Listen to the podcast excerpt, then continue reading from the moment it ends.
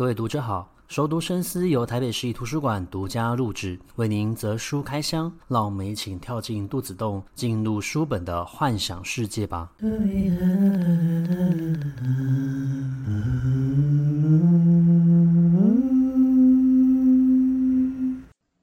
各位读者好，欢迎回到熟读深思。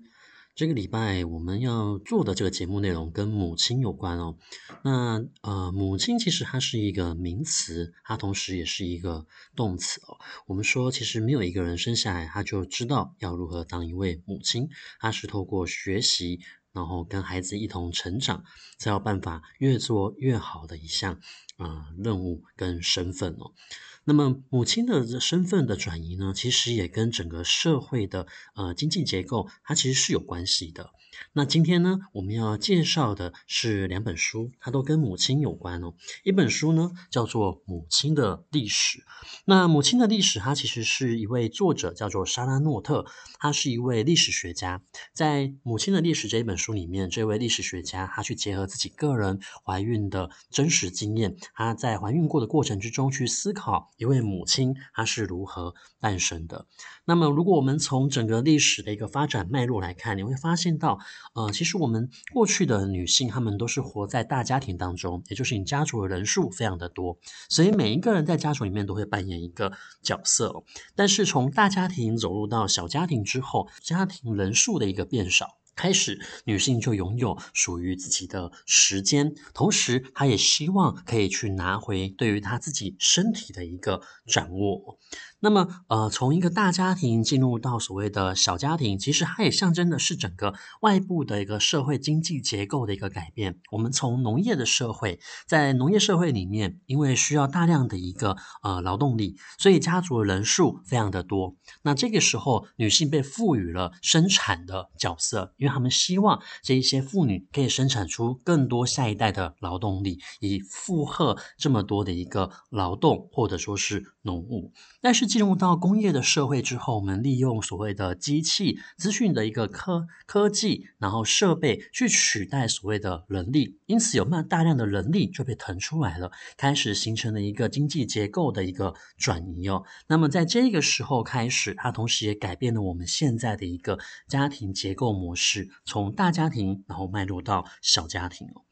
那么，在过去的一个农业社会里面，尤其是在所谓的一个中古世纪，或者是说在东方有蛮多的一个朝代的，我们可以知道，过去的女性她们其实蛮多权利其实是被剥夺的，甚至不被认为是拥有自主权，反而会把它认为是呃丈夫的一个财产，或者说是附属于儿子哦。那同时，它也结合了过去我们对于女性不洁的一个想象。整个社会其实也是慢慢的在从在做的改变。那在过去我们知道的，其实整个社会大部分是偏向于重男轻女，我们会将男性视为是比较重要的能力，而对于女性的话来说，我们会比较轻蔑哦。那么特别是我们在女性怀孕的时候，其实也会加上非常多的一个母胎印记。那么什么叫做母胎印记呢？呃，最显而易见的例子，我们一定会听过，在怀孕的时候，我们会希望这些妇女不要使用剪刀，然后不要喝酱油，因为我们觉得，呃，用剪刀的话呢，可能会导致她身上有缺角。那如果吃酱油的话，可能会导致这一个小孩身体的皮肤会变黑哦。那其实这些都是我们整个社会它对于孕妇女性的一个偏见和压迫。不过呢，我们刚刚讲过，在整个家庭结构的改变之后，生儿育女这件事情呢，它就不再是必然的一个结果了。也就是说，我们的怀孕、我们的结婚，其实只不过就是男女双方的情投意合，它不见得是为了要去繁衍下一代。那么，繁衍下一代就变成了是呃男女双方可以共同做出来的一个共识还有决定。那么，当生儿育女变成了一种选择之后呢，然后再加上现在的人。工受孕技术也相当的一个成熟了，所以我们不见得会在一个呃适当的一个年龄适龄的一个年纪就立刻怀孕，而牺牲掉自己去追求像自己的兴趣或者说是工作上面的一个成就。那么当有这一些呃科技的一个帮助之后，其实女性慢慢的也可以从过去这些历史的一个枷锁之中被释放而出哦。那同时也可以注意到，当女性拥有自主权的时候，其实相对来说，女我们开始可以去拥抱性欲，因为过去我们想到性欲的时候，我们想到的是比较污秽的事，同时会把性欲连接到生产哦。嗯，那么呃，我们知道在生产的过程之中，一定就会牵涉到一个人的忍耐能力哦。但是，当我们可以拥抱性欲的一个时候，我们就可以知道了，所谓的性欲其实是一种我爱你的表达方式，而不见得跟生小孩是有关系的。但是呢，我们知道，在很多的妇女她们怀孕然后生下小孩之后，其实并没有我们想象之中的，她完全的释放了自我。相反的，其实有蛮多的一个女性，她们反而是在生小孩之后，才开始学习如何去当一个母亲。因为每一个小孩的状况是不同的，那么呃，你必须要为每一个小孩去量身打造专属于他自己个人的一个成长经验。因此，就算有其他的。呃，其他的女性，她可以给予你一些生儿育女的意见，但是放在你身上，她不见得是行得通的。那莎拉洛特，她其实就是从怀孕，然后到生产，到呃小孩出生之后，你可以看得到她的很多心境上面的一个转折。她其实跟一般的女性相同，也曾经希望过这一些可以帮忙家务的经验的一个女性呢，可以长期待在她的家里面，然后帮她照顾这一些小孩哦。但是她也。深刻的体悟到，呃，当母亲这件事情其实是必须要自己去做的。那我们如果把呃教导小孩或者说是养育小孩这件事情丢给了其他人去做的话，其实，嗯，我们所生的这个小孩，他所建立出来的这样子的一个思维模式，他不见得是跟自己相近的。那么我们有些时候会讲说，这个小孩非常的难带。然后不知道他在想什么，其实有些时候是因为我们错过了这个小孩他在发展思维模式的一个黄金时间哦。那我最近呢看了一部电影，这部电影就叫做呃《挚友梅根》。《挚友梅根》里面他讲的是一个小孩，他的父母车祸了。那么父母车祸之后呢，由妈妈的妹妹呢负责照顾这个孩子，可是他工作非常的忙碌。最后呢，他就发明了一个 AI 机器人，这个 AI 机器人呢，就叫做梅根，来代替他照顾这一个孩子哦。那我觉得很有趣的是，他在这个电影里面呢，有一位女助理，他就问了，他说：“你把这一个 AI 机器人发展的这么好，他无时无刻都陪伴着你的侄女，但是……”呃，陪伴侄女的这个工作，不就是你应该要做的事情吗？那如果你把身为一位母亲的工作全部都丢给了 AI 机器人，那么究竟这个孩子他是 AI 机器人的小孩，还是他是属于你的小孩呢？所以说，呃，身为一位母亲呢，其实有很多需要注意的事情。那么陪伴小孩，其实也不是一件。简单容易的故事哦。那《母亲的历史》这一本书，其实里面有非常多的一个生活经验结合在里面哦。那讲到了呃挚友梅根，讲到了母亲的历史，就不得不提呃最近看到的另外一本小说。那这一本小说呢，它是日本小说，它的作者呢就叫做八木勇美。那这本小说是八木勇美的出道作品，可是十分的有趣，它叫做《空心手账》。那为什么叫做空心手杖呢？如果说，呃，在我们节目在收听节目的一个观众里面呢，已经当妈妈了，或者说是目前正在怀孕的过程之中，我相信呢，有很多的呃女性读者们可能就会去下载手机的 APP，因为现在手机 APP 里面有很多，就是可以让你了解在每一周的情况之下，小孩呢已经从呃胚胎，然后慢慢发展成一个独立的个体的一个情况，可以让你去了解你腹中小孩的一个近况哦。那么八木勇美他就描写了一位日本三十几岁的一个上班族。那么这个上班族他单身，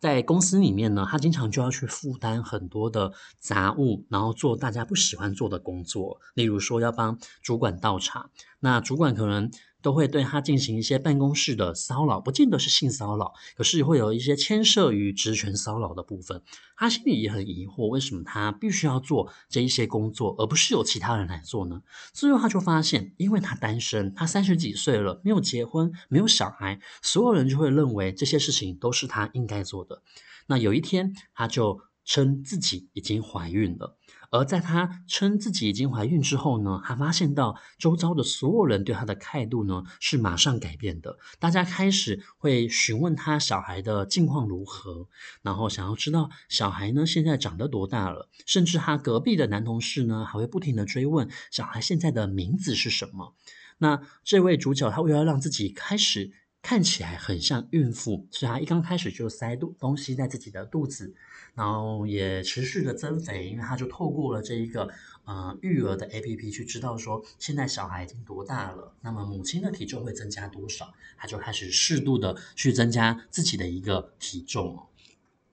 那空心手账其实讲的就是他在这个记录的过程之中，我们知道其实他是没有怀孕的，所以这本身所有的内容其实都是虚造的，有如空气一般，他肚子里面其实没有小孩。可是，当你读到后面的时候，你会开始产生疑惑，他到底有没有小孩哦？因为甚至连隔壁的呃这个男同事呢，他都觉得自己摸到了他的一个肚皮，可以感觉到这个小孩的心跳哦，甚至会觉得他好像有往这个孕妇的肚子呢踢了踢了一脚哦。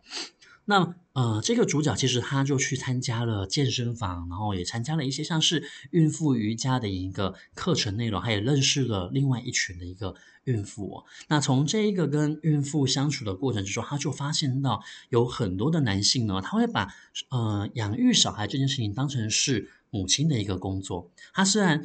表面上讲求的是一个男女平等，可是当丈夫付出一些心力的时候呢，丈夫会觉得这是额外怜悯你的，而且也会透过一种情绪勒索的方式，是让你觉得其实是你做得不够好，你没有做好一个母亲的角色与工作，所以你的丈夫才必须要帮忙。那我伸出了援手，实际上呢是对你的一种怜悯哦。那也导致有一些呃妇女，其实她们在生产过后，她们就会面临到产后的一个忧郁。一来是因为呃可能照顾小孩实在太累了。再来也是因为他们正在接受自己是母亲的身份，他其实在学习如何当一位母亲，就跟父亲一样，他也是要去学习如何当一位父亲。